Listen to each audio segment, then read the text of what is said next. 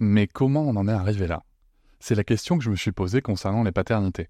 Pour y répondre, je vous propose de découvrir la BD Papa Sapiens, qui raconte l'histoire des pères à travers les âges avec humour et les chouettes dessins de Sévanie. Elle va paraître le 6 juin prochain. Vous pouvez la précommander dès maintenant et avoir un cadeau idéal pour la fête des pères. Alors rendez-vous dans votre librairie préférée ou dans les liens en description de l'épisode ou sur mes réseaux sociaux. Avec quelqu'un qui a dit que je peux pas jouer aux poupées et après j'ai. Bienvenue sur Papatriarcat, le podcast qui réfléchit la parentalité au XXIe siècle en essayant de l'affranchir du modèle patriarcal. Corps, amour et sexualité. C'est le titre du livre dont je reçois l'autrice aujourd'hui, Charline Vermont. Vous la connaissez peut-être sur les réseaux sociaux, elle tient le compte Orgasme et moi, qui permet une certaine vulgarisation, un certain accès, et surtout euh, de décomplexer euh, sur tous les sujets qui ont attrait à la sexualité et à l'intimité. Euh, aussi comme le consentement. Il y a vraiment un aspect très engagé dans ces, dans ces contenus que j'apprécie énormément. Alors, mais qui est Charline Vermont? Eh bien, elle est mère de famille nombreuse. Elle est aussi formatrice en santé sexuelle et praticienne en sexothérapie. À travers son compte Instagram et ses conférences auprès des étudiants et étudiantes, elle permet à toutes et tous de bénéficier d'une éducation positive à la sexualité. C'est un sujet très très important, vous le savez, on l'a déjà traité un petit peu dans ce podcast dans l'épisode 69. Et son livre Corps, Amour, Sexualité, les 120 questions que vos enfants vont vous poser, a été un grand succès sur l'année 2022. Il a été réédité d'ailleurs dans une édition augmentée avec des questions en plus.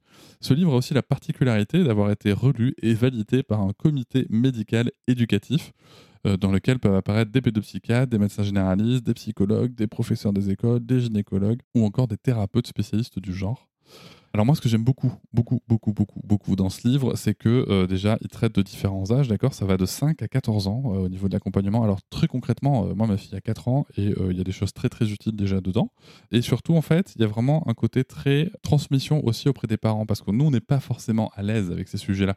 Nous allons en parler avec Charline dans l'épisode, puisque je lui posais plein de questions sur ce livre et sur comment ça a été fait, comment est-ce que ça a été pensé, et surtout quels outils ça peut nous amener sur ces sujets très très importants euh, que sont ben, l'éducation positive à la sexualité, la relation intime qu'on peut avoir au corps.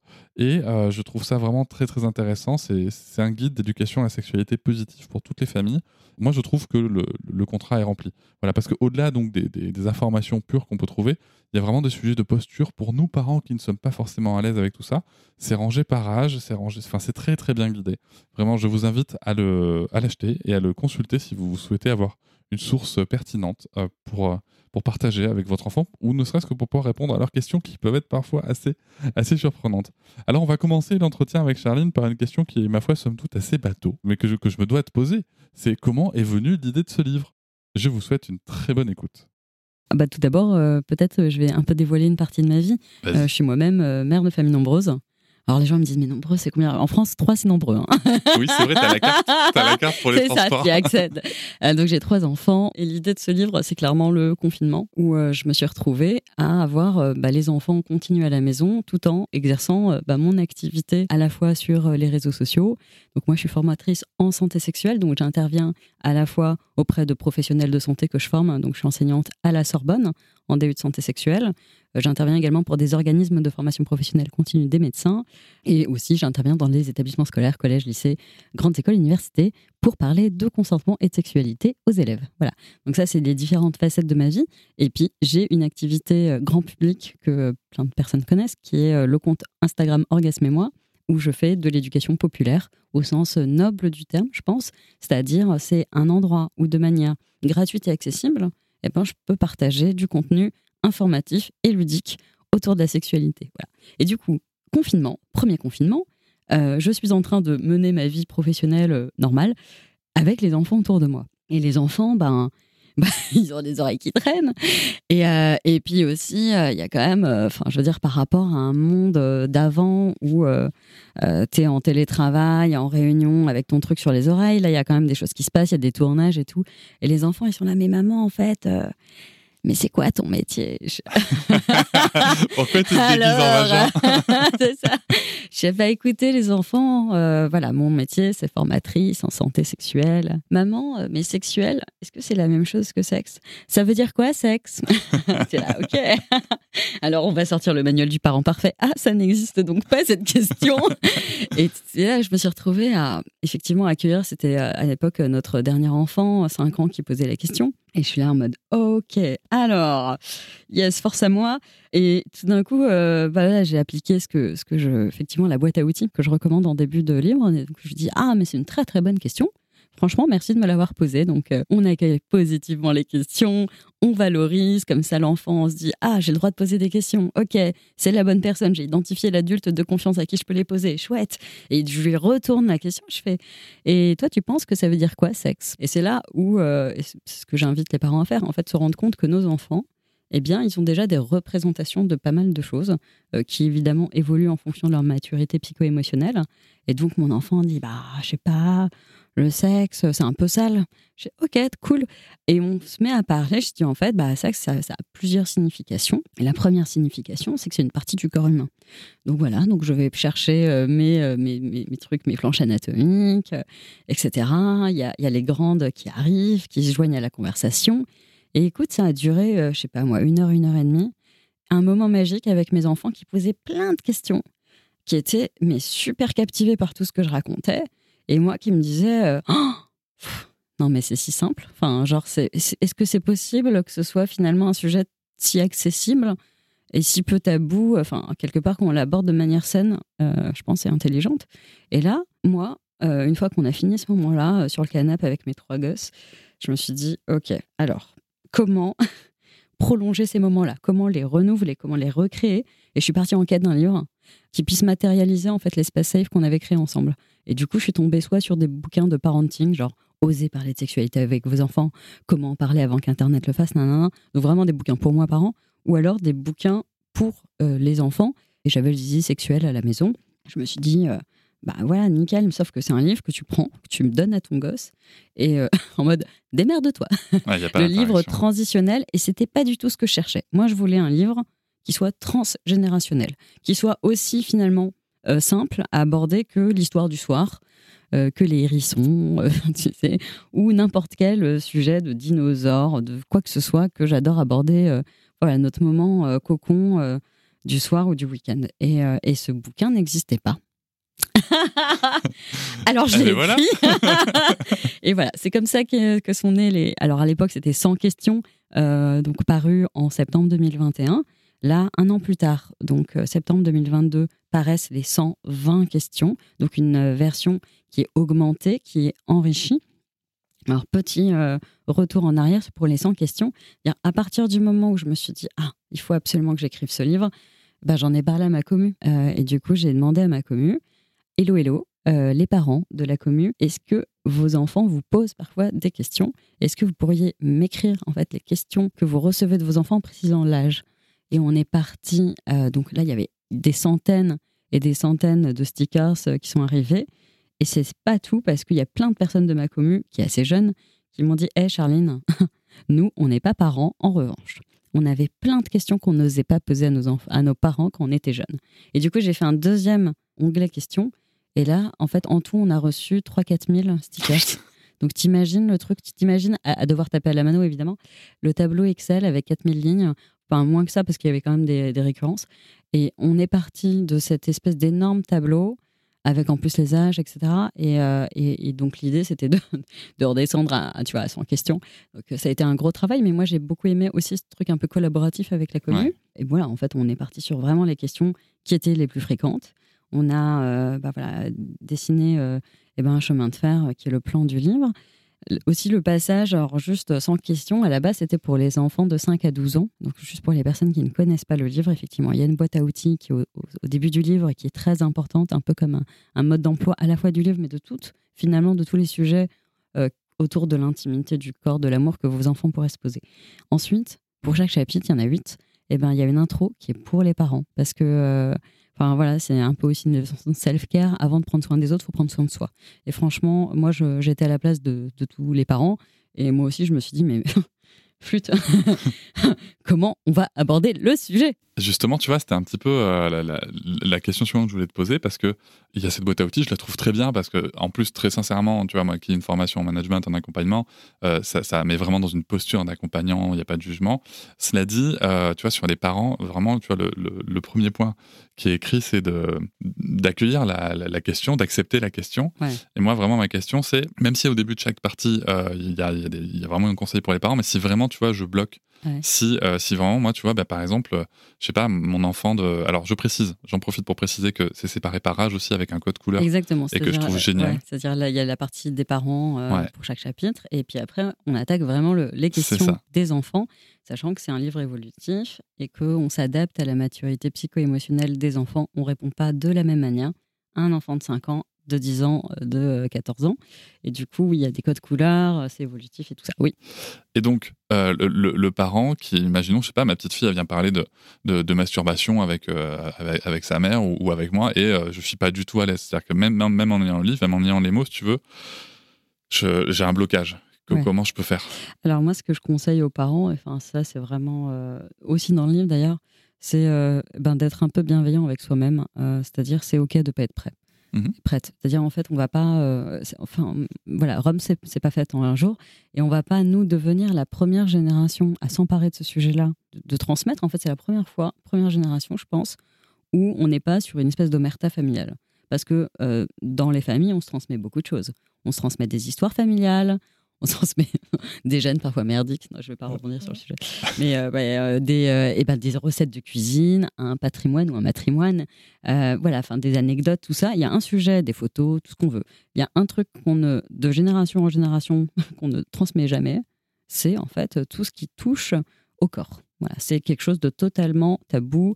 Il n'y a pas d'éducation sur le sujet et du coup et on ne transmet pas. On fait l'impasse dessus en mode bon bah l'enfant, enfin, les enfants. Du coup, on transmet le tabou en fait. Par contre, ce qui est clair, c'est qu'on transmet effectivement cette espèce de euh, de sensation que l'enfant intègre assez jeune. Et c'est ça que je trouve assez intéressant parce qu'après on va parler des âges auxquels on peut en parler aux enfants. Plus on en parle jeune, en fait, euh, moins l'enfant intègre socialement qu'il existe un tabou, un truc où il faut vraiment, voilà, faut faire le tour du truc parce qu'il faut pas, non, ça, on touche pas. Euh, le tabou se transmet, mais là, voilà, nous, on est quand même la première génération à s'éduquer massivement sur le sujet. Quand on regarde nos comptes Instagram, etc., en fait, les gens veulent s'éduquer, s'informer, comprendre comment on fonctionne. Et c'est pas, il s'agit pas que de sexualité, il s'agit de d'apprendre à construire des relations affectives saines, à communiquer, à etc., etc., et à essayer de comprendre et être dans l'empathie. On est en fait finalement en train de faire société, rien de plus. Mais et, en fait, bah, ça fait partie de, voilà de, de ce qu'est faire société, de, de, se comprendre jusqu'à la sphère intime, mais pas seulement. Et en fait, bah, aujourd'hui, on, nous, on s'éduque, et du coup, bah, on se donne les moyens finalement de transmettre quelque chose à nos enfants qui n'est pas euh, voilà, le, le grand vide, le grand tabou. Eh bien, c'est compliqué quand on n'a jamais eu de modèle sous les yeux c'est hyper compliqué pour tout le monde. Euh, voilà. Euh, de même qu'on a été peut-être aussi la première génération à arrêter de frapper nos enfants. Tu vois. Enfin, finalement, euh, voilà, et ça prend plusieurs générations pour qu'on se dise attends, de même que je vais pas aller voir ma voisine, mon voisin pour lui foutre une baffe. Enfin, à quel moment je fais ça à mon enfant Enfin, tu vois, il y, a quand même une espèce d'évolution sociétale qui fait que les gens disent ah mais si on c'est peut-être pas un hasard si on n'en a jamais parlé peut-être que c'était bien. Je fais ah oui donc c'est évidemment pas un hasard si on frappe nos enfants depuis toujours c'est sans doute bien. En fait votre discours il tient pas la route deux secondes en fait. Non on est en train d'évoluer parce qu'on est en train de considérer finalement que les enfants sont des êtres humains à part entière et on va arrêter pour de les prendre pour des cons ou pour des moins que rien en fait. On va juste les respecter et, leur donner eh ben, des outils euh, pour pouvoir choisir en conscience. Voilà ça t'anime, hein, cette, euh, cette question-là. Là, là, je t'ai monté et, je, te rejoins et je te remercie de faire un parallèle parce qu'en effet, je te rejoins totalement. Et en même temps, si tu veux, pour, pour, pour revenir sur le, la, posture des parents, c'est pour ça que je trouve ton parallèle très pertinent. C'est parce que euh, sur, sur le sujet de la sexualité comme sur le sujet des violences, qui sont quand même aussi liés, je pense, mais il y a, y a aussi cet endroit de chacun part euh, bah, de, sa propre histoire et que autant sur la sexualité comme pour les violences, bah, peut-être aussi que tu vois qu'il y, y, a des parents aujourd'hui qui considèrent que euh, frapper les enfants c'est pas possible, que euh, les insulter c'est pas possible, mais que par exemple les enfermer dans la chambre c'est tout à fait ok. en fait, on tu vois, faut, évolue, faut pas jeter euh, la pierre. non, et, mais en fait, et on voilà. évolue chacun son Exactement. rythme. quoi. Chacun évolue à son rythme. On est vraiment la première génération déjà à se poser la question, à se remettre en question, etc. Donc en fait, euh, je dis aux parents, euh, franchement, euh, vous pouvez, vous avez le droit d'acheter le livre, déjà de, de le prendre pour vous, de le lire et d'avoir besoin d'un temps de digestion, euh, voilà, qui est indéfini. Et le jour où vous vous sentez prêt, prête, et ben à ce moment-là, et ben vous avez le droit d'y aller. Et, c'est pas, euh, voilà, on a le droit. La première bienveillance, c'est avec soi-même. Et si vous avez besoin de temps, et ben vous avez besoin de temps. Et c'est tout. Il y a une première question euh, qui ouvre ce livre. Euh, alors, je, je vous le dis tout de suite hein, pour l'auditoire, euh, on va parler euh, de- du, du contenu, mais euh, on va pas euh, faire, on va pas refaire tout le livre. hein. Donc, moi, je vous invite à acheter le livre et à le, et à le, et à le consulter. Et je vais vous dire ce que moi je pense faire, c'est que personnellement, je- ce livre va m'accompagner pendant plusieurs années. Donc, vraiment, n'hésitez pas à, à y aller. Et cette première question, c'est comment comment on appelle ce qu'il y a entre mes jambes? Ouais. Alors, je vais pas te demander de répondre directement à la question puisque c'est dans le livre, mais je vais te demander plutôt pourquoi est-ce que c'est important d'utiliser les bons mots Ah. euh, pour nos enfants? Alors, euh, bon, alors j'ai envie de dire un petit disclaimer aussi avant d'avancer sur le sujet, c'est que euh, si vous ne vous sentez pas d'utiliser entre guillemets les mots anatomiques, eh ben on a le droit. Genre, je suis vraiment pas là pour rajouter une injonction Mhm. à toutes les injonctions qui pèsent déjà sur les parents et en particulier sur les mères. Donc ça c'est la première chose. Mais effectivement, enfin moi je la première question que je me suis posée c'est euh, en fait pourquoi quand on a envie de parler à nos enfants de leur nez, de leurs oreilles, bah on va dire incroyable, on va dire nez et oreille. Par contre, quand euh, on va parler de ce qu'ils ont, euh, et ont entre leurs jambes, alors on va inventer des noms très intéressants. Euh, out of the blue, on va appeler ça, euh, euh, eh eh ben, zazette, petit oiseau, euh, Pour les seins kiki, aussi. Pardon Pour les seins aussi, c'est les Ouais, les nénés, les tétés, titis. et je me suis dit, mais attends, à- avant d'être des objets de fantasmes et de désirs, euh, on est quand même en train de parler de parties du corps humain. Donc il y a un vocabulaire anatomique, médical, scientifique qui existe. Et pourquoi, nous, adultes, eh bien, spécifiquement pour cet endroit du corps, on est incapable d'utiliser des mots qui existent parfaitement et qui ne sont pas des gros mots, ni des insultes, ni. Enfin, qui comportent rien finalement. Et ben voilà, donc en fait, pénis, vulve, euh, lèvres, clitoris sont des parties du corps humain, ce sont des, morceaux de notre corps avant d'être quoi que ce soit euh, qui, dans notre cerveau d'adulte, voilà, pourrait faire des liens avec euh, une forme de sexualité. Mais ce qui est intéressant, eh ben, notre cerveau d'adulte, et ça c'est un, un peu la, grande question, je me suis demandé, mais pourquoi est-ce qu'on, du coup, on a, on a des petits noms? Et je me suis dit, mais en fait, je crois que c'est tellement compliqué pour nous, adultes, de faire le lien, finalement, ou d'accoler les mots enfant et sexualité. C'est tellement impensable parce que derrière, évidemment, il y a ce, ce- monstre euh, voilà, dans le placard qui s'appelle la pédocriminalité, ou en tout cas quelque chose qui est, ou- ou notre incapacité à imaginer de toute manière que nos enfants puissent avoir une forme de sexualité, tout comme euh, nos difficultés d'ailleurs, enfin, à appréhender le fait que nos propres parents puissent avoir une sexualité. Enfin, il y a quelque chose de l'ordre euh, de, de la génération d'avant, d'après, des pères euh, autour de la sexualité qui est telle, et puis, et puis la pédocriminalité qui, quand même, est un sujet en soi. Voilà, on a simplifié le truc, on a un peu court-circuité, on dit bon, alors du coup, on va inventer un nom, et quand on va dire Kiki Zezette, eh ben, ça, va ça veut dire que c'est une partie du corps humain, et je lui enlève toute connotation sexuelle. Voilà.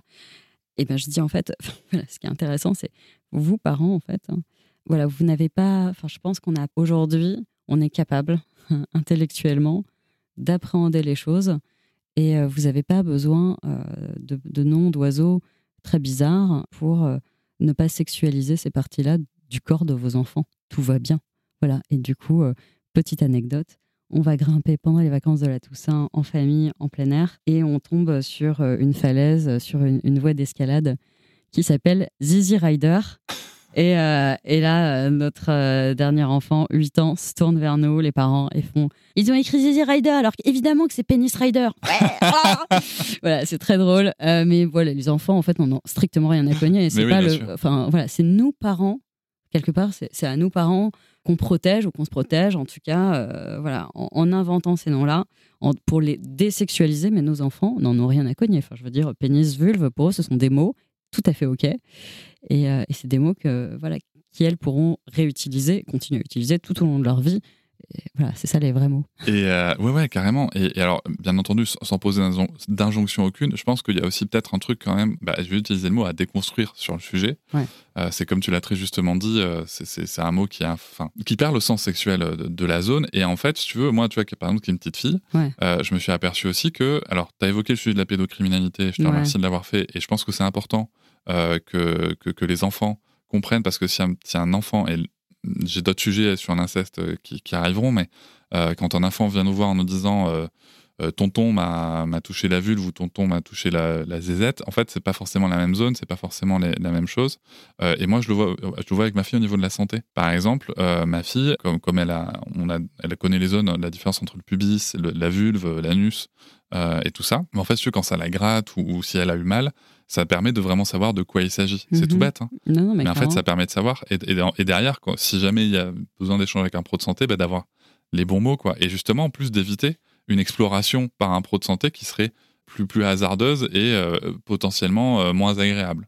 non, mais clairement. Et puis aussi, euh, c'est aussi en nommant tous ces organes qui sont, qui sont entre guillemets, et ça, j'ai pas problème du tout à le dire, ce sont des parties euh, qui sont des parties intimes, mhm. et eh ben, c'est en nommant l'intimité et eh ben, qu'on peut aussi la protéger. Et ça, c'est voilà, et ça, c'est, ce qu'on aborde dans, dans, dès le voilà, premier chapitre, le corps, deuxième chapitre, l'intimité, avec cette. Euh, c'est une très belle phrase. Je pense que celle-là, je vais la quote. Euh, voilà. très très bien. Qu'on va pouvoir, avec cette image du château fort, où effectivement, c'est l'apprentissage pour nos enfants que leur corps c'est une forteresse vraiment. Enfin, voilà, je, vous laisse explorer euh, la métaphore du château fort hein, qui est euh, qui a été validée euh, par par voilà par beaucoup d'enfants parce que c'est et voilà en tant que parent ça, permet vraiment d'avoir un truc pour dire voilà tu vois avant d'entrer dans un château fort on demande l'autorisation pour qu'on baisse le pont-levis, on dresse la herse, etc. Ton corps, c'est ton intégrité physique. Euh, c'est ta forteresse, tu es le roi reine de ce château fort, eh ben nul ne peut y avoir accès d'abord sans te demander ton consentement, etc. etc. Je te ferai une anecdote après sur le consentement, je pense. Euh, mais euh, je profite du fait que tu parles de, euh, l'illustration du château fort, qui, est, qui est vraiment très très parlante dans le livre, aussi pour préciser que ce livre est illustré, brillamment illustré par, par Tommy Juliette Mercier, alias Tommy Buzzy. Exactement. S'il vous plaît, allez la suivre, elle fait un travail exceptionnel. Franchement, et du coup, je vais m'adresser directement à Juliette. Merci parce que il fallait pour ce livre qui peut être difficile à appréhender par euh, certains parents. Euh, les enfants, globalement, c'est beaucoup plus simple que leurs parents. Eh bien, il fallait aussi des dessins, des illus qui dédramatisent, qui, qui, soient là pour vraiment eh ben, apporter cette légèreté et, cette douceur. Ils sont très cyprêtes, je trouve. Ils sont très cyprêtes, vraiment. Moi, je vois les dessins de Stomy. Et en fait, j'ai la, la banane d'une oreille à l'autre. Elle a fait un, un, taf pour dédramatiser et euh, avec voilà, cette espèce de touche euh, intelligente, humoristique, et je le précise, inclusive. Euh, c'est-à-dire pour moi, c'était important que ce livre eh ben, ne ressemble pas à nos livres qu'on a eus quand on était nous, gamins, où il y avait que des petites filles blondinettes aux yeux bleus, où il y avait strictement personne, aucune diversité ni ethnique, ni voilà, d'identité de genre, d'orientation sexuelle, donc là, ni de situation de handicap. là, on a, sans que j'ai besoin de le préciser, eh ben, euh, Juliette a livré euh, vraiment des élus euh, les plus inclusives. Voilà, j'ai rien, j'ai juste rien eu à dire, c'était parfait. Merci Juliette. Je, te rejoins. je voudrais revenir sur la question 46. je, ne te mets pas au défi. je connais pas le livre par cœur, attention. Mais je l'ai noté. je l'ai noté. pourquoi je ne peux pas me toucher devant toi ou tout le monde? Eh bien, figure-toi que moi, j'ai été confronté à ça assez tôt avec ma fille. Mais en fait, tout le monde. voilà. Anecdote, mais tu, tu, est-ce que tu connais le pourcentage euh, d'enfants prépubères qui se masturbent. Non. Euh, alors, ensuite, je, te dis ça maintenant que je dis ça, je vais dire comment, je vais, comment je vais, je vais répondre. En fait, les, fourchettes, selon les études, sont larges parce que, ah bah pour, une, pour une simple raison, c'est que c'est quand même assez compliqué d'aller checker. enfin, du coup, on, a des évaluations, on observe, etc., les enfants. On, selon les euh, études, donc on est sur de l'ordre de 40 à 85% d'enfants prépubères qui se masturbent selon les, voilà, les dizaines d'études menées. Et du coup, euh, d'ailleurs, petite parenthèse, Euh, je pense que c'est excessivement compliqué pour les parents, on l'a déjà dit, d'appréhender que leurs enfants aient une sexualité. Tu vois, il y a aussi euh, des gens qui me disent, mais si on leur raconte, on va leur donner envie de faire. Alors, chers parents, vos enfants n'ont pas attendu que vous leur en parliez, parce que dans, la fourchette 40 à 85%, j'entends surtout majorité de. Donc en fait, il y a une majorité en fait d'enfants euh, prépubères, donc c'est avant leur puberté, euh, qui se touchent. Et d'ailleurs, euh, pour, enfin, je veux vraiment essayer d'alléger le propos au maximum. Tous les mammifères se masturbent, se branlent. C'est quelque chose qui fait partie en fait complètement finalement de de, ce qui nous rapproche en tant, en tant que famille de classe d'espèces. et on a des vidéos, on a des échographies d'enfants in utero, s'il te plaît, qui se masturbent et qui clairement se touchent le pénis ou la vulve, le clitoris, euh, voilà, euh, dans, dans, le ventre déjà de leurs parents.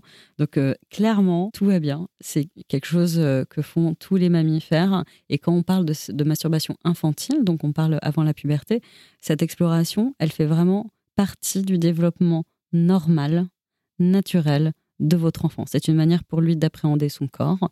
Voilà, de même que voilà, l'enfant se touche. voilà, il n'y y a rien d'anormal à ça.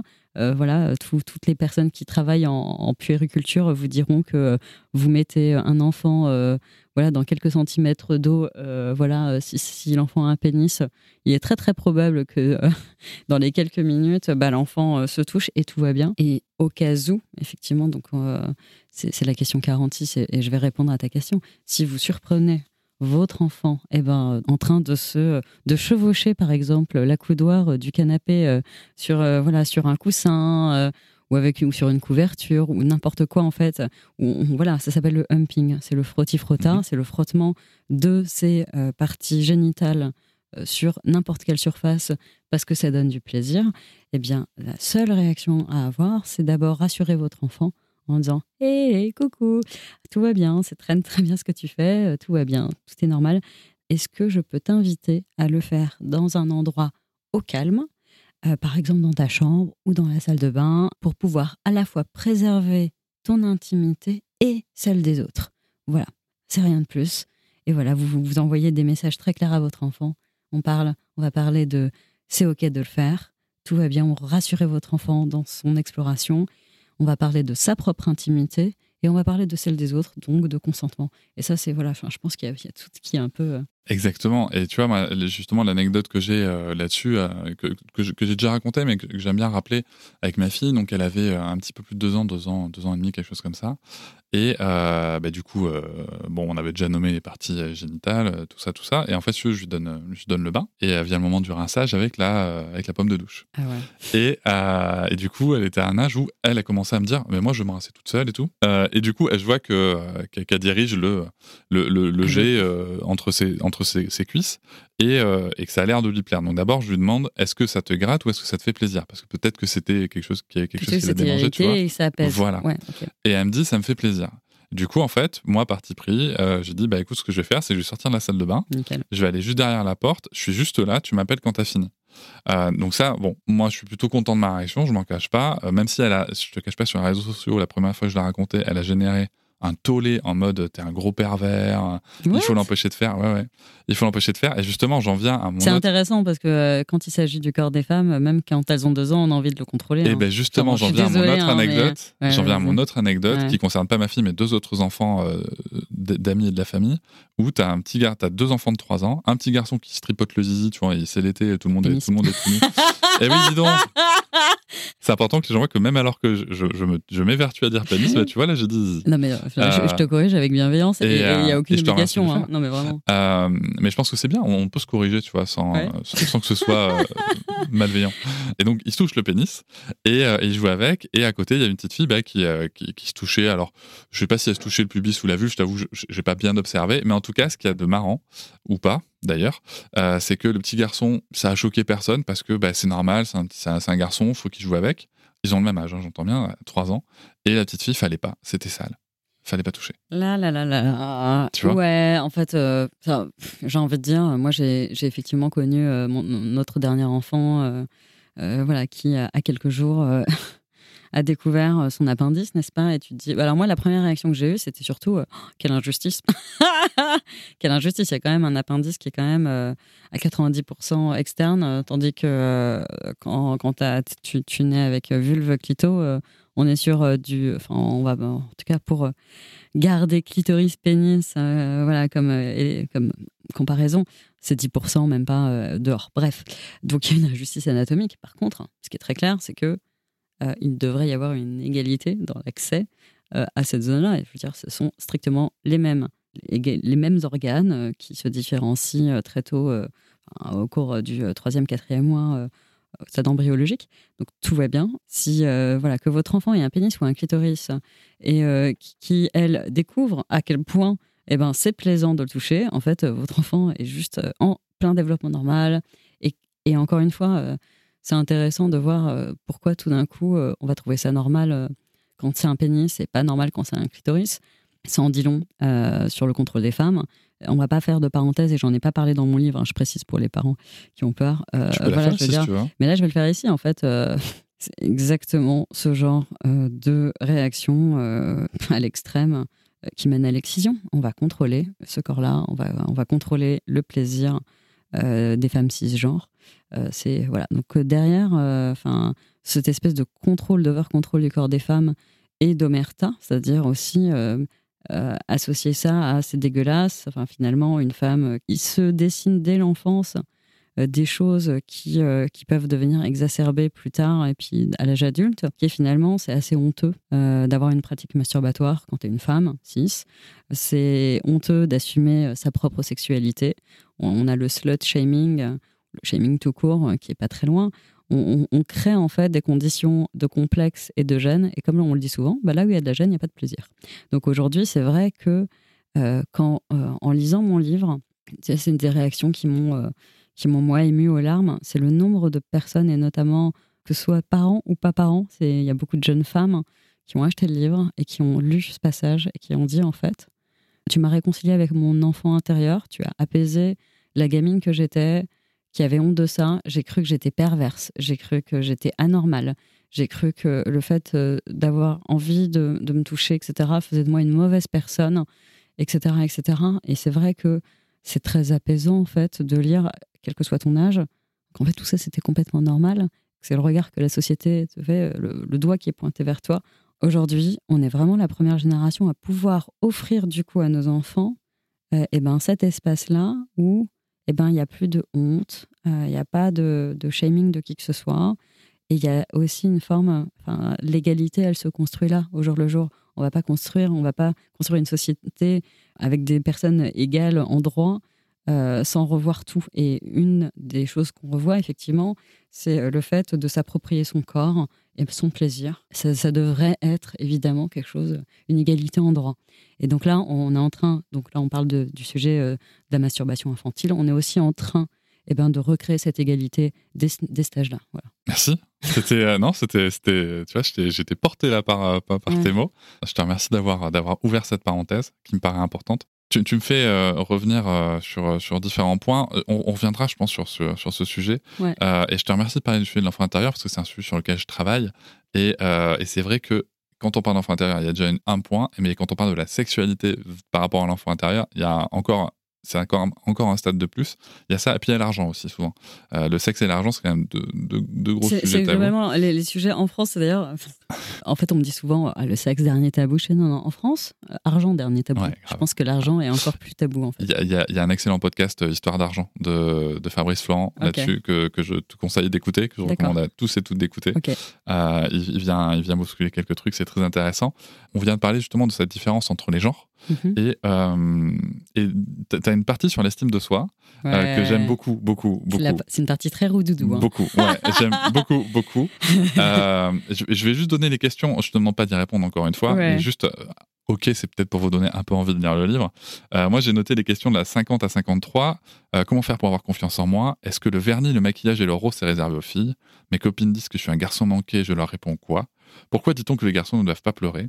Du coup, moi, ma première question là-dessus, c'est comment est-ce que, parce que là, on se parle de stéréotypes de genre quand même, et c'est important d'en parler très tôt, mais comment est-ce que tu définis la différence entre le sexe et le genre avec l'enfant? Ah, mais ça, c'est abordé en fait dès, euh, dès la première partie. Tout à fait. Mais moi, j'ai un, ma, ma, ma, réflexion là-dessus, si tu veux, c'est que euh, je suis très embêté à chaque fois, notamment parce que ma fille me, me challenge beaucoup dans, dans, le choix de elle mes a mots. Bien raison. Euh, et elle a bien raison. Et du coup, en fait, moi, si tu veux, je me suis Ok. retrouvé à vraiment scinder, si tu veux, les mots qu'on utilise, Oui. euh, quitte à utiliser les mots mâle et femelle. Euh, qu'on n'aime pas trop utiliser dans, dans la langue en parlant de l'humain, Ouais. mais parce que, euh, en fait, le truc, c'est que je me suis rendu compte que très rapidement, alors qu'on on travaille beaucoup sur les stéréotypes de genre, Oui. sans scinder ça, Oui. Elle se retrouvait vraiment à tomber dans euh, lui, c'est un garçon parce qu'il a les cheveux courts euh, et qu'il est habillé en pantalon, tu vois, dans les, Alors, dans les livres. Il y, a- il y a encore pas mal de, enfin, Et- pas mal de choses à dire. Et donc, c'est un peu compliqué. Oui. Et en fait, moi, si tu veux, de passer par ce chemin du sexe avec les mots comme ça, ça me permet de lui dire, bah, tu vois, lui, il a un pénis. Donc, bon, on a utilisé le mot mâle, mais tu vois, euh, il peut avoir les cheveux longs, il peut porter des robes. Alors. Ça n'empêche rien. Ouais, alors du coup, j'ai envie de dire, je, je- je peux répondre. Alors, c'est une question euh, que les parents se posent vraiment aujourd'hui. Euh, tu tu- tu n'es pas seul. Ah, mais ça, je sais. Ça. En fait, mais on galère tous. mais, mais globalement, c'est ça. Je pense que s'il y a un truc à retenir, c'est que vous n'êtes pas seul. C'est-à-dire, si vous avez l'impression d'être en train de galérer, je vous rassure, tout le monde. moi aussi, tout va bien. Euh, et du coup, cette question, euh, c'était évident pour moi qu'il fallait l'aborder. Euh, donc, on est dans l'introduction du premier chapitre. Donc, vraiment, enfin, voilà, je dis sexe et genre, c'est quoi la différence? Je, je vais me relire parce que je, voilà, c'est pour celles d'entre nous qui ont eu accès à un semblant d'éducation sexuelle. Il nous est expliqué qu'un garçon avait un pénis et qu'une fille avait une vulve. Je parle de notre génération. Et cette dichotomie méconnaît la différence entre sexe. Et là, je donne la définition. Donc, c'est l'ensemble des caractères génétiques et biologiques des individus humains et le genre, qui est un concept qui rassemble l'ensemble des comportements, rôles, activités, attributs considérés comme appropriés pour les individus dans une culture donnée selon leur sexe réel ou supposé. En fait, le sexe est biologique, le genre c'est une construction sociale. Et c'est euh, ensuite, je l'exprime, le sexe assigné à la naissance, euh, pénis, vulve, ne définit pas le genre de votre enfant. Seul votre enfant peut vous dire le genre dans lequel il, s'identifie. Euh, voilà, et on va juste permettre à son enfant de s'autodéterminer librement, en conscience. Et voilà, donc euh, j'ai envie de dire, c'est rien de plus que ça, mais effectivement, il y a ce- cette distinction. Veux, je me suis retrouvé avec l'utilisation du mot fille, par exemple. Ouais. Je me suis retrouvé à avoir ma fille qui me dit, mais tiens, elle, c'est une fille, euh, mais elle fait ça, tu vois, par exemple, parce qu'elle a quand même des, des trucs. Ok, donc ça, c'est un stéréotype de genre. Voilà, tu vois. Donc là, c'est vraiment, en fait, la plupart, en fait, de ce qui nous, ce qui pose problème, et c'est pour ça qu'on parle beaucoup plus de genre que de sexe, ce sont des stéréotypes de genre, Tout clairement. à fait. Euh, les inégalités, elles sont là-dedans et on, essaie de les déconstruire. Et donc, euh, tout, toute la partie que tu as, décrit, en fait, euh, on ne parle pas, finalement, il n'est pas question de sexe. Là, on parle vraiment complètement du genre. Tu, tu vois, je- excuse-moi, je me permets de te couper parce que j'aime bien ta précision. Moi, j'ai l'impression que finalement, le genre, c'est pas tellement le sujet, mais que c'est le stéréotype de genre, le sujet. Ah bah, le genre ne devrait pas être un sujet pour qui que ce soit. Je veux dire, chacun est libre de s'autodéterminer dans le genre dans lequel il, elle, s'identifie, se ressent, etc. Donc euh, la question, c'est effectivement, c'est euh, euh, les stéréotypes de genre. Et voilà. Et du coup, c'était ces questions-là, elles n'ont pas été prises au hasard. hein. Ce sont vraiment des questions qui ont elles, été. elles, elles sont elles sont très bien traitées en plus. Et Enfin, puis, euh, ouais, j'ai j'ai envie de dire, hein. euh, pour les parents qui ont très peur de ce livre, euh, ce- je crois de mémoire, c'est le chapitre 4, c'est l'estime de soi. Euh, et le chapitre 5, euh, où c'est de mémoire, c'est les premiers émois, euh, ce sont deux chapitres ultra roudoudou. Euh, donc, euh, pour les personnes qui ont, on se dit, ah, euh, je vais pas être en mesure euh, d'ouvrir le livre avec mon enfant, c'est trop compliqué. Les chapitres 4 et 5, euh, ce sont des chapitres où les parents me disent alors, bah moi j'ai fait du coup, j'ai pris la question comment faire pour avoir confiance en soi? Et j'ai dit en fait, eh ben, j'ai découvert un truc, c'est qu'on l'a fait ensemble avec mon enfant et du coup, bah moi j'ai eu envie de le refaire pour moi seul en tant que parent. euh, ben voilà. Je je sais pas si tu as déjà écouté. moi, j'ai beaucoup, j'ai beaucoup aimé cette partie parce que je sais pas si tu as déjà écouté mon épisode 13 avec André Stern, Ah, euh, avec une phrase qui a beaucoup, beaucoup tourné, qui tourne encore beaucoup sur les réseaux, Ouais. où il y a cette fameuse phrase Je t'aime parce que tu es comme tu es. Ouais. Et, euh, et ça m'a beaucoup fait penser à ça, tu vois, justement, de s'accepter. On est unique. Je, je- vais, je vais citer un peu de mémoire ce que tu dis, qu'on est unique, que- qu'on a de la valeur, quoi quoi qu'il arrive. Et ça, c'est très, très important de passer ces messages-là aussitôt. J'ai une question compliquée. Ah non. Si, J'avais juste envie de faire une parenthèse.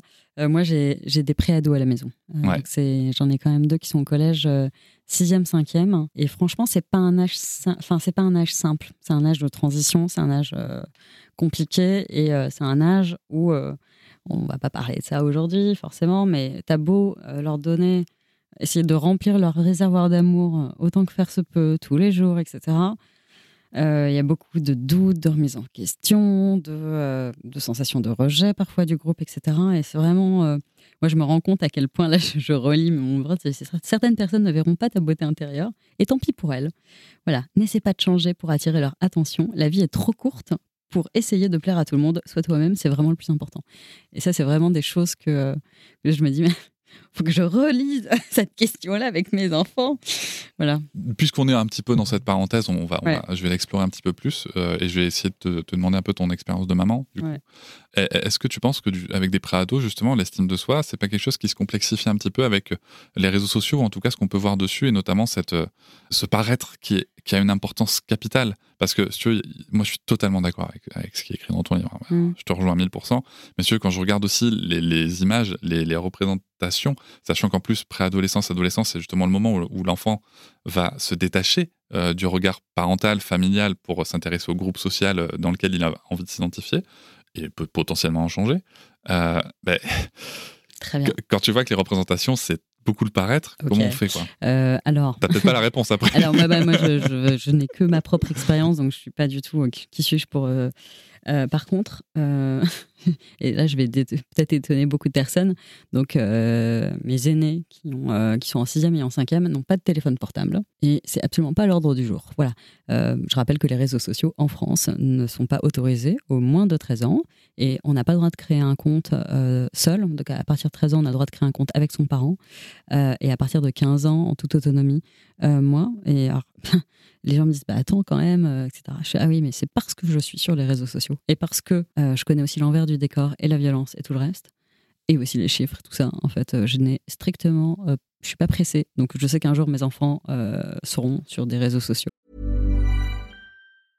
I'm Sandra, and I'm just the professional your small business was looking for. But you didn't hire me because you didn't use LinkedIn jobs. LinkedIn has professionals you can't find anywhere else, including those who aren't actively looking for a new job but might be open to the perfect role, like me.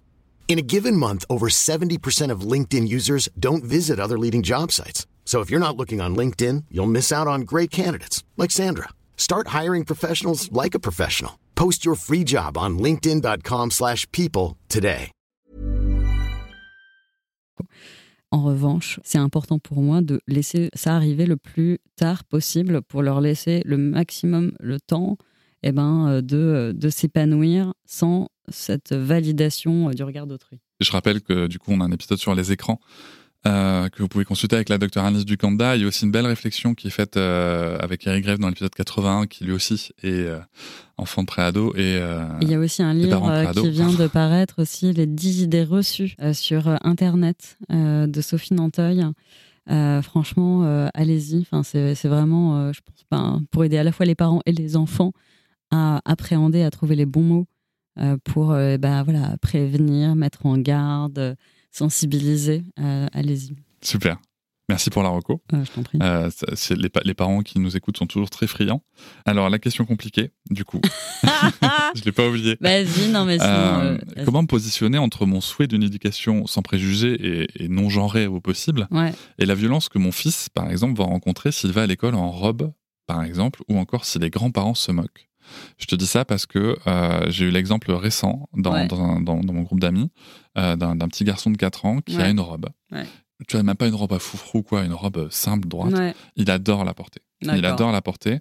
Euh, mais du coup, en fait, il y a un, enfin, au moins un papy qui s'est moqué. Et euh, ce petit garçon, quand, quand il m'en a parlé, il, était, bon, il avait des étoiles dans les yeux, il adore sa robe. Ouais. Et déjà à 4 ans, il m'a dit euh, Je sais que j'ai pas le droit de la porter à l'école parce que je suis un garçon. C'est- une question qui revient souvent parce que qu'est-ce qui se passe? Parce qu'entre l'envie de laisser mon enfant porter sa robe et le fait qu'à l'école, il va potentiellement se faire pourrir et je veux aussi le protéger, tu vois. Alors, je pense qu'il n'y a pas de réponse unique d'abord. Mhm. Je pense que, euh, eh ben, en fait, euh, moi, j'ai été aussi, euh, enfin, je suis confrontée dans ma propre famille avec mon notre propre dernier enfant à ce genre de sujet. Et d'abord, euh, dans le livre, il y a effectivement, euh, dans les fameux stéréotypes de genre, de euh, voilà, un, garçon, ça porte pas de robe, machin. Alors, euh, excusez-moi, sorry, not sorry. Euh, non, bah alors du coup, il y a quand même euh, toute une série d'illustrations où on voit très bien que pendant très longtemps, tout dépend de la culture, du temps. Les pharaons en Égypte sous le règne de Louis 14, les hommes portaient du maquillage, des perruques, des tuniques qui ressemblaient à des jupes, des bijoux. Encore aujourd'hui, dans de nombreux pays, les, hommes portent des jupes des robes en Écosse, en Inde, Afrique, Moyen-Orient. Donc en fait, c'est vraiment un sujet faire comprendre à nos enfants d'abord que euh, ben non, il n'y a, a, rien en fait, euh, il n'y a, a, rien qui est interdit et on peut parfaitement s'identifier au genre homme, garçon et porter quelque tenue que ce soit et du maquillage et des barrettes et, les cheveux longs, tout ça, tout va bien. donc en fait, la première chose déjà, c'est eh ben, de donner à son enfant des arguments euh, pour mettre fin à la discussion. Et, euh, en l'occurrence, nous, on a un enfant, euh, notre troisième enfant qui est concerné. Et, et qui n'a strictement aucun problème à lui dire Bon, alors d'abord ta gueule parce que tu n'y connais rien. Regarde, est-ce que tu sais Non, non, non, non. Tu sais pas? Eh ben moi je vais te dire. Non, non, non, non, non, non, non, non, qui fait l'éducation de toutes ses classes, nickel. Et aussi, on a la chance d'avoir une école à côté de chez nous où eh ben, le, les professionnels, euh, voilà, les profs sont euh, complètement euh, eh ben, à l'écoute, en avance, et, et m'ont dit, en fait, on fera évidemment tout ce qui est nécessaire pour que l'école soit un espace safe pour votre enfant. Voilà, je sais que la, relève, elle est assurée, et pour le reste, voilà, mais c'est vrai que j'ai un, enfant qui laisse rien passer. C'est-à-dire, en fait, il voit one smirk, et, euh, et, voilà. Et je sais qu'il y aura ce qu'il faut pour se défendre. Donc, euh, voilà. a, ça, c'est mon expérience personnelle. Mais n'empêche que, et c'est un peu tout le propos de l'éducation, on dit knowledge euh, is power. Donc, vraiment, le savoir, c'est le pouvoir. Donner à son enfant des armes, des clés pour répondre, etc. Et, cette espèce de, et puis asseoir une forme de, finalement de, confiance en soi, en fait, de certitude que tout va bien, en fait. et aussi leur dire tu sais, en fait, potentiellement, tes camarades, ils sont pas ni bêtes, ni idiots, ni rien. Ils ont juste reçu un bagage éducatif qui est différent du tien. Donc, aussi, prends le temps de dire, euh, eh ben, c'est pas contre toi, hein. c'est juste qu'il n'y a pas de bagage et qu'en fait, euh, bah, ce bagage, tu peux toi leur transmettre. Voilà, donc c'est notre enfant qui fait l'éducation de sa classe et c'est OK. je dis, voilà, juste ne sois pas direct dans le jugement de l'autre. Hein. on ne répond pas un jugement par un jugement on est là sur OK, tu me dis ça parce que toi, on t'a dit que, eh ben, que les mecs, ça portait pas de jupe. OK, c'est une connerie et je vais t'expliquer pourquoi. Voilà. Mais c'est pas toi qui es con, c'est ce qu'on t'a dit qui est une connerie. Voilà, c'est la différence encore. voilà, donc euh, c'est aussi important. Donc moi, euh, à la maison, eh ben, euh, on donne ça et puis on a le relais qui est pris par les profs. Et ça, je leur, je les remercie vraiment. C'est génial, c'est génial que le relais soit pris par les profs. C'est pas, pas partout le cas, donc c'est vraiment une chance. Non, mais clairement. Euh, moi, je voudrais donner une autre source aussi qui existe justement pour tous ces trucs de est-ce que les, les, les, hommes peuvent porter des robes? Est-ce que tous les hommes ont un pénis aussi? Voilà, plein de questions comme ça. Il y a le blog mamanrodarde.com qui a fait plein de petits dépliants en fait avec tous ces sujets-là et plein d'exemples et qui sont super chouettes pour donner des arguments. C'est une très bonne ressource. Euh, on, tu parlais tout à l'heure de la partie sur les premiers émois. Bon, moi, c'est une partie aussi que j'ai beaucoup aimée. c'est très roudoudou, en effet. Très, très euh, et en fait, je, je, euh, je, me suis demandé si l'accompagnement des parents euh, est suffisant pour proposer quand même à l'enfant d'autres schémas que l'hétéronormativité. Ah. Parce que ça, c'est. Alors, attention aussi, je précise, parce que c'est des remarques que j'ai tout le temps sur les réseaux sociaux. À cause de quoi? Et, je voudrais. Euh, bah, je, vais, je, vais, je vais le dire tout de suite, même si je pense que mon auditoire est quand même plus éveillé que ça, mais si jamais on vous pose la question, je vais, vous, je vais, ouvrir la parenthèse. Euh, c'est pas parce que on veut réfléchir sur l'hétéronormativité présente partout qu'on est en train de dire qu'on veut rendre des enfants euh, homosexuels, bisexuels ou quoi, tout simplement parce qu'on ne peut pas. Euh, ils sont ce qu'ils sont. Euh, on ne peut pas les induire. On, peut par, contre les induire. Par contre, ce qui est clair, c'est que nous, on nous a imposé. les, voilà. Par on, contre, on nous a imposé l'hétérosexualité obligatoire. C'est ce qu'on appelle la fameuse comp donc la compulsory heterosexuality, donc l'hétérosexualité obligatoire, parce que les seuls modèles qu'on avait, c'était cela. Et je trouve, euh, bah, du coup, bon, moi, je, alors moi là-dessus, moi, je vais absolument pas, euh, pas y aller par quatre chemins.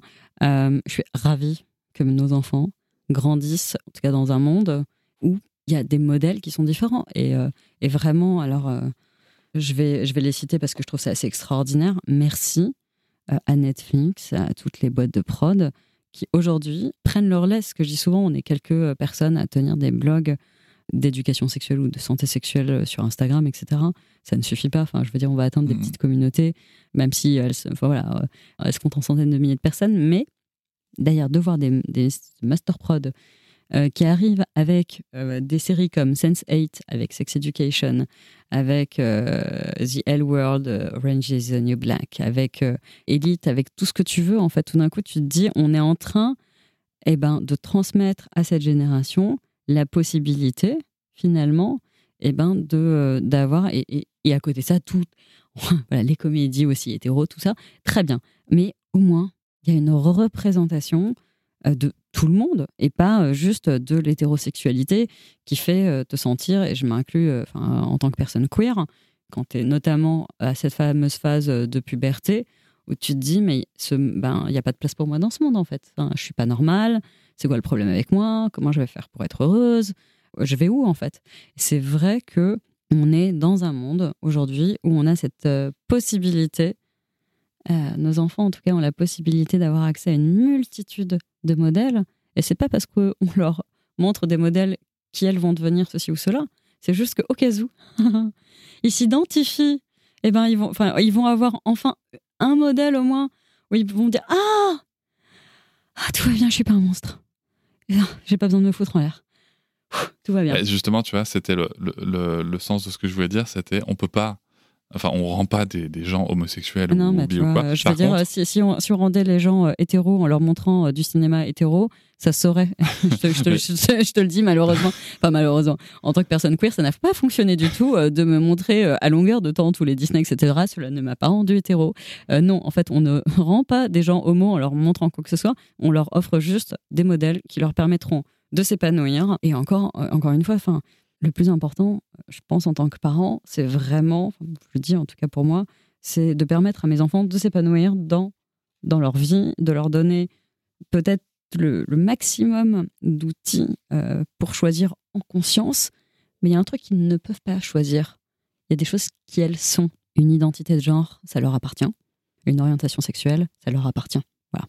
Et du coup, euh, en fait, eh ben, je vais aussi leur donner euh, tout maximum de ce que je peux pour aussi, quelle qui elle soit, eh ben, euh, qui, qui, se sentent à leur place dans un espace safe, baigné d'amour, et voilà, à leur place. Tout le chapitre 6, ouais. tu le consacres au consentement. Ah ouais. Euh, alors, tu, tu as déjà largement abordé euh, pourquoi est-ce que c'était important tout à l'heure. Moi, du coup, j'ai une autre question compliquée à te poser. C'est parti, on y va. c'est, tu vois, moi, par exemple, ma fille, elle a très bien compris, c'est mon corps. C'est mhm. moi qui décide, machin. Ok, mais du coup, le consentement, selon moi, il a quand même une limite. Par exemple, l'hygiène, la santé, il faut laisser les bah, c'est mentionné, ouais, clairement. C'est-à-dire, en fait, euh, ouais, ouais. C'est-à-dire, il y a deux, en fait, il y a, le consentement, il a quand même deux limites. Euh, je, vais, je vais le donner très clairement. Voilà, votre enfant est en train de, voilà, euh, de marcher dans la rue. et elle boude, on va dire. Voilà, on parler d'une fille, elle boude. voilà, il est hors de question de lui prendre la main, voilà, en mode, voilà, on dada. Mais à ce moment-là, eh ben, on est quasiment arrivé à la maison. Il y a juste à traverser la rue. Elle se met à traverser. Il y a une euh, voiture qui arrive euh, à 70 à l'heure. Euh, qui voilà. C'est très simple pour la sécurité de votre enfant.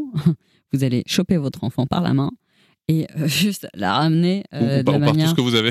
En fait, littéralement, en fait, en, tout en poussant un cri de détresse et d'effroi. Il y a deux sujets sur lesquels on ne transige pas, c'est la sécurité. Voilà, donc moi j'ai strictement aucun problème à prendre qui que ce soit et à le choper à bras le corps et à l'amener. Euh, voilà, si c'est pour sa sécurité, que ce soit mon enfant ou un autre enfant d'ailleurs. Euh, et le deuxième sujet, c'est médical. C'est-à-dire, et pourtant, euh, voilà, je, je, sais, puisque j'ai un médecin de famille qui est extrêmement éveillé au consentement, et je l'ai toujours vu demander est-ce que tu es d'accord pour enlever ton t-shirt, que je puisse t'examiner? Nickel. Est-ce que tu es d'accord que je touche ton ventre pour voir si tout va bien? Ok. Enfin, je veux dire, on est quand même sur également des professionnels de santé. Je pense à la nouvelle génération de médecins, de sages-femmes, euh, voilà, qui heureusement se forment euh, et est éveillé au sujet du consentement. Euh, toutefois, si un jour il y a un vrai gros sujet et que voilà qu'il s'agit en fait d'une problématique de santé importante, enfin j'avoue que là ça va être potentiellement si là je dois te faire un message cardiaque, question ne se pose pas, mais en tout cas la santé et la sécurité, c'est les deux sujets sur lesquels, selon moi, on peut passer outre le consentement. Euh, s'il y a besoin de, de, s'en sortir, euh, c'est une question de vie ou de mort, eh ben on y va. quoi. Un des exemples que je donne euh, dans, dans, mon propre livre, c'est le lavage de nez aussi, tu vois, par exemple. Parce qu'à ah. un moment, eh ben, attendre le consentement, quand tu sais que ça peut éviter d'empirer, ça me paraît important. J'en profite pour, pour dire à, l'auditoire que si vous voulez réagir, bien sûr, à notre échange, vous avez en, description du podcast le, lien pour SpeakPipe. Vous pouvez réagir par un audio, n'hésitez ah, pas.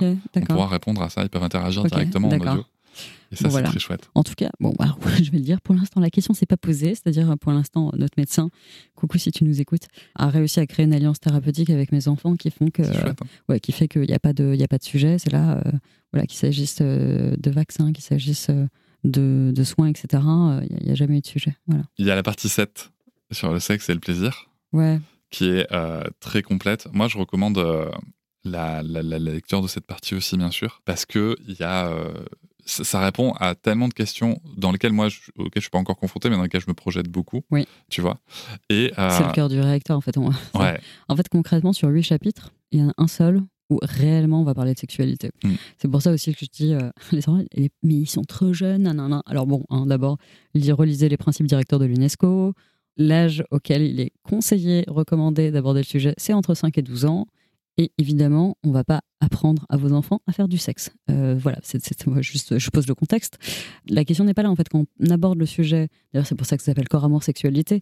En fait, pour les enfants de 5 à 12 ans, on va aborder tous les sujets connexes. Donc on va effectivement, voilà, le vocabulaire du corps, on va apprendre à nommer son corps, on va parler de d'intimité, évidemment, on va parler de puberté, voilà, qui va arriver un jour et qui quand même questionne les enfants euh, quand, euh, voilà, bah, un jour je vais, oui, oui, et je vais, oui, oui, Euh, et il y a une forme de, de- de peur et de curiosité, et de fascination, d'appréhension, tout ça, donc la puberté.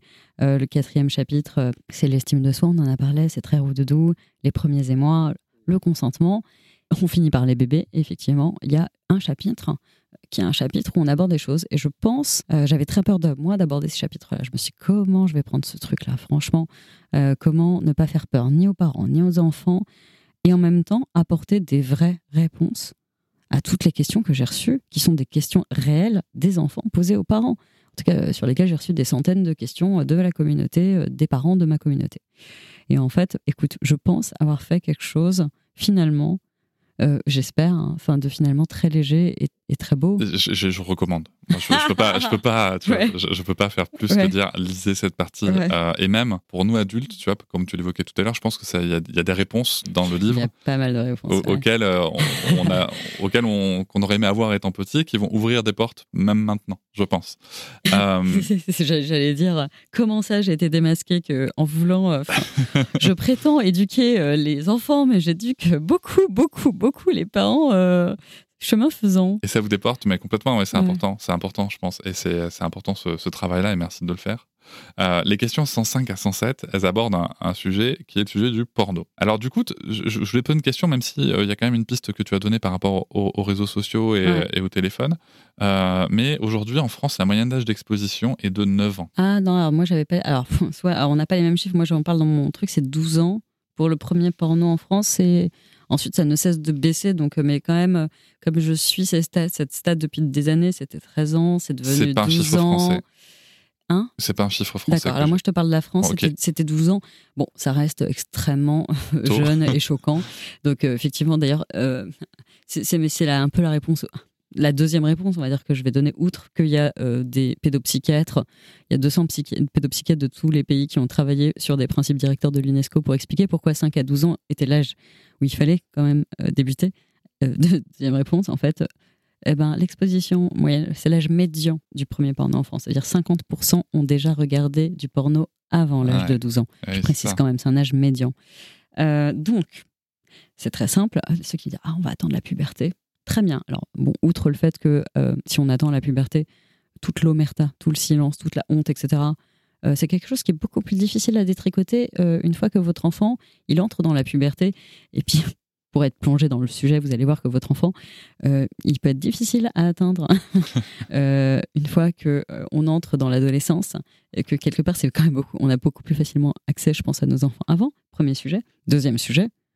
Ben, en fait, si vous ne le faites pas, ça veut dire que la première exposition de votre enfant à la sexualité, quelle que soit en fait euh, cette approche, mais ça va être le porno. Alors du coup, vous avez le droit en fait de préférer que Pornhub, euh, YouPorn, soit euh, le premier contact de votre enfant avec la sexualité. Ou alors, incroyable, vous pouvez prendre eh bien, le cheval, euh, le, le taureau par les cornes et se dire, OK, c'est très compliqué pour moi, mais je suis capable. je vais travailler, je vais acheter le livre, je vais le bûcher, je vais euh, m'apaiser et je vais en parler avec mon enfant pour qu'en fait, eh ben, je vais lui donner aussi, et c'est peut-être le plus important, cette capacité. Parce que le jour où elle sera confrontée au porno, parce que je suis pas débile, enfin, je suis ni naïve, ça va arriver. C'est sûr. C'est sûr. Enfin, c'est la question, c'est quand. Donc je sais, mais on va lui donner le jour où elle est confrontée à ça, les moyens de prendre du recul, de comprendre à quoi correspondent ces images et pourquoi, voilà, enfin, vraiment euh, toute la distance critique nécessaire et cette naissance d'esprit critique, ben, en fait, elle, elle, repose sur vous. Vous êtes capable de le faire et vous êtes capable de transmettre ça. Vous êtes capable d'avoir cette discussion avec vos enfants. Faites-vous confiance, vous les parents. Franchement, faites-le et vous allez voir parce que du coup, bah voilà, les images, ça va arriver et vous verrez votre enfant n'aura absolument pas du tout la même lecture de ces images si vous avez eu cette conversation avec lui avant ou pas. Et euh, comme tu le précises d'ailleurs dans le livre, dans la boîte à outils, ça permet aussi, euh, bien avant euh, la, puberté ou, la pré-puberté, d'être identifié comme une figure de confiance sur un sujet. Et complètement. Pas, forcément ça chante, mais juste de confiance. Exactement. Qui on peut en parler librement. Ouais, franchement, n'hésitez pas. Et puis, encore une fois, vous avez sans doute des questions qui vont arriver qui ne sont pas dans le livre, qui vont évidemment arriver euh, le jour où vous serez allé chercher euh, voilà la petite à la crèche euh, et qu'elle sera en train de hurler de faim tout en ayant fait caca dans sa couche et que vous aurez votre drive à aller récupérer chez Carouf. Et c'est évidemment à ce moment-là que votre enfant va dire mais maman toi et papa vous faites aussi l'amour. Ok donc super merci. Merci de poser cette question. Enfin évidemment c'est ça la vraie vie en fait. On n'est pas voilà je et donc à ce moment-là dire ah, c'est quoi la boîte merci beaucoup pour cette question. C'est une très bonne question. Est-ce que tu es d'accord pour qu'on prenne la conversation un peu plus tard Tout va bien, je vais gérer, je vais sortir le livre de Charline, on va y arriver. Voilà, donc, enfin voilà, la vraie vie, c'est aussi des questions qui sont pas dans le livre, mais par contre, euh, accueillir euh, ne serait-ce que dire c'est une très bonne question, merci de la poser, ou dire aussi je ne sais pas comment je vais répondre à cette question, je vais chercher les mots pour t'y répondre, et dès que je les ai trouvés, je te réponds. T'es d'accord? Ok, super, on fait ça comment je vais faire? C'est ça la réalité. Et on va y arriver. Mais c'est vraiment faux. Voilà, le plus important, c'est effectivement cette espèce de d'accueil positif, bienveillant des questions de vos enfants pour s'identifier en disant bon, voilà, c'est-à-dire si je dis si la réponse, autre manière de répondre, c'est pas ton sujet. Pourquoi tu me parles de ça, toi? Si vous dites ça, votre enfant se dit ah, mince. Et si j'allais poser la question à Internet? papa, maman, faire l'amour. Voilà. Et en fait, voilà, c'est ça, en fait, le sujet. C'est-à-dire, si à partir du moment où vous ne créez pas cet espace safe, votre enfant ira chercher la réponse ah ailleurs. Enfin, c'est ce que je dis, arrêtez de prendre votre enfant pour des, pour des débiles. Hein. Ils sont, en fait, ce sont des enfants. Si l'enfant pose une question, et elle mérite une réponse, une question de respect, il ira chercher la réponse ailleurs. Et il y a une phrase que j'aime beaucoup, mais je sais plus de qui, mais quelqu'un l'a dit dans mon podcast, euh, c'est que si l'enfant pose une question, c'est qu'il est capable d'en entendre la réponse. Et je trouve que c'est une base très intéressante. Alors, c'est une base très intéressante, mais c'est aussi ah, pour ça que je dis euh, n'hésitez surtout pas à dire euh, mais pour toi, ça veut dire quoi faire l'amour? Voilà, exactement. En fait, retournez la question à votre, à, votre enfant parce que potentiellement. Euh, c'est pas le même référentiel. En fait, exactement. C'est-à-dire, l'enfant, à travers la réponse, va vous donner un peu son niveau de maturité sur le sujet. C'est-à-dire, en fait, ça sert à rien de faire une réponse level 10 si votre enfant il attendait la réponse level 1. Inutile de partir dans le cours magistral de 3 heures euh, sur euh, voilà euh, alors la sexualité au cours des âges jusqu'à en fait non on s'en fout. C'est pas le sujet. Si votre enfant dit bah je sais pas faire l'amour par exemple vous faites des bisous sur la bouche. Ah c'est ça faire l'amour. Ok donc ça c'est le niveau de maturité de mon enfant. Très bien. Dis, ok c'est une très bonne question je te réponds tout à l'heure une fois que tout le monde est douché tout le monde a dîné qu'on est posé dans ta chambre pour l'histoire du soir ok ça roule ok. Et là, on va dire, en fait, eh bien, l'intimité que j'ai entre papa et moi, eh ben, c'est notre intimité de parents. Donc, je ne peux pas te répondre, mais par contre, oui, eh ben, il nous arrive de faire et de des bisous sur la bouche parce qu'on s'aime. Voilà, ça te va comme question? Vous vous demandez à votre enfant, ça te va, ça suffit comme réponse? L'enfant va dire oui. Enfin, généralement, alors moi, j'ai toujours eu des réponses complètement. Euh, des fois, je me, je me suis dit, oh là là là là, comment je vais répondre à cette question? Je me lance dans un truc. Ça suffit? Non, ça suffit pas. Ok, on y va. Level 2, level 3.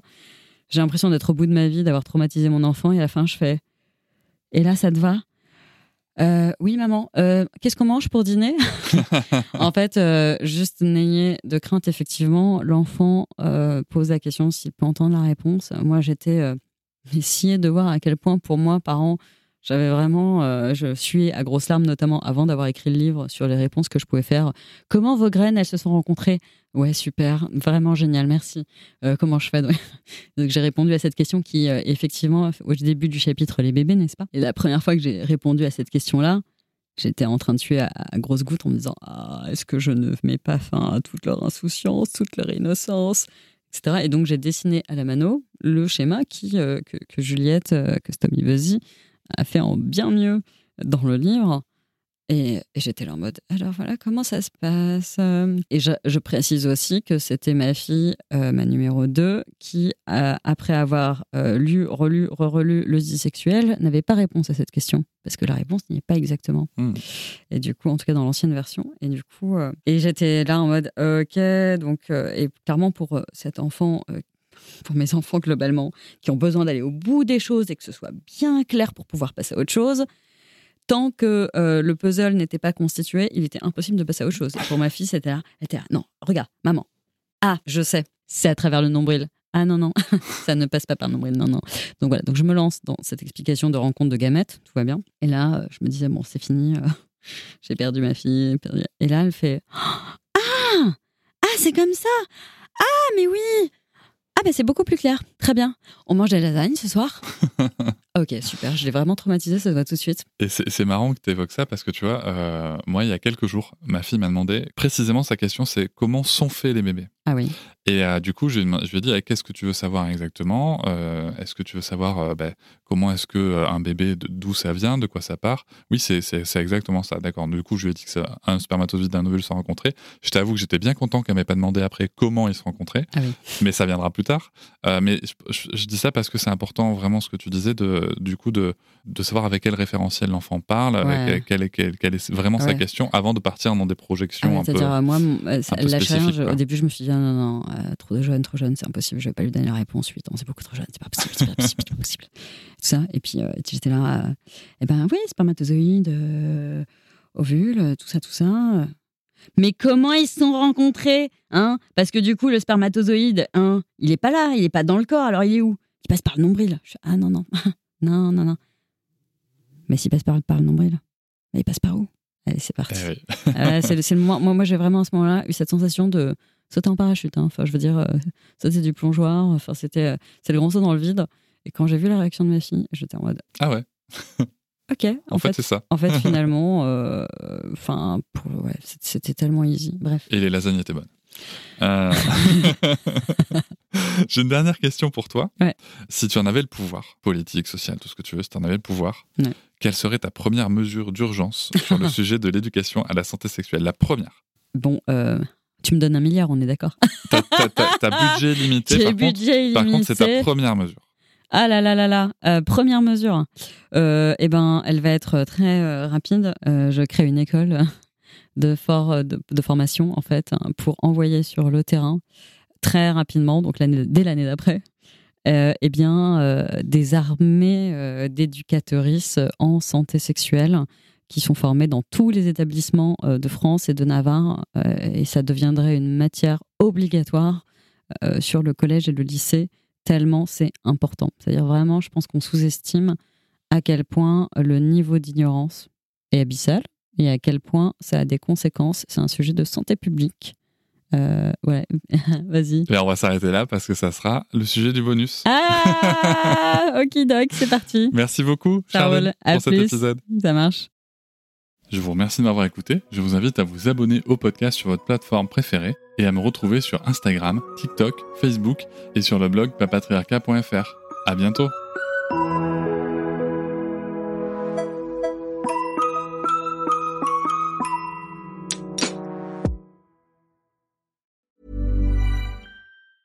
Planning for your next trip? Elevate your travel style with Quince. Quince has all the jet setting essentials you'll want for your next getaway, like European linen, premium luggage options, buttery soft Italian leather bags, and so much more. And is all priced at 50 to 80% less than similar brands. Plus, Quince only works with factories that use safe and ethical manufacturing practices. Pack your bags with high-quality essentials you'll be wearing for vacations to come with Quince. Go to quince.com slash pack for free shipping and 365-day returns.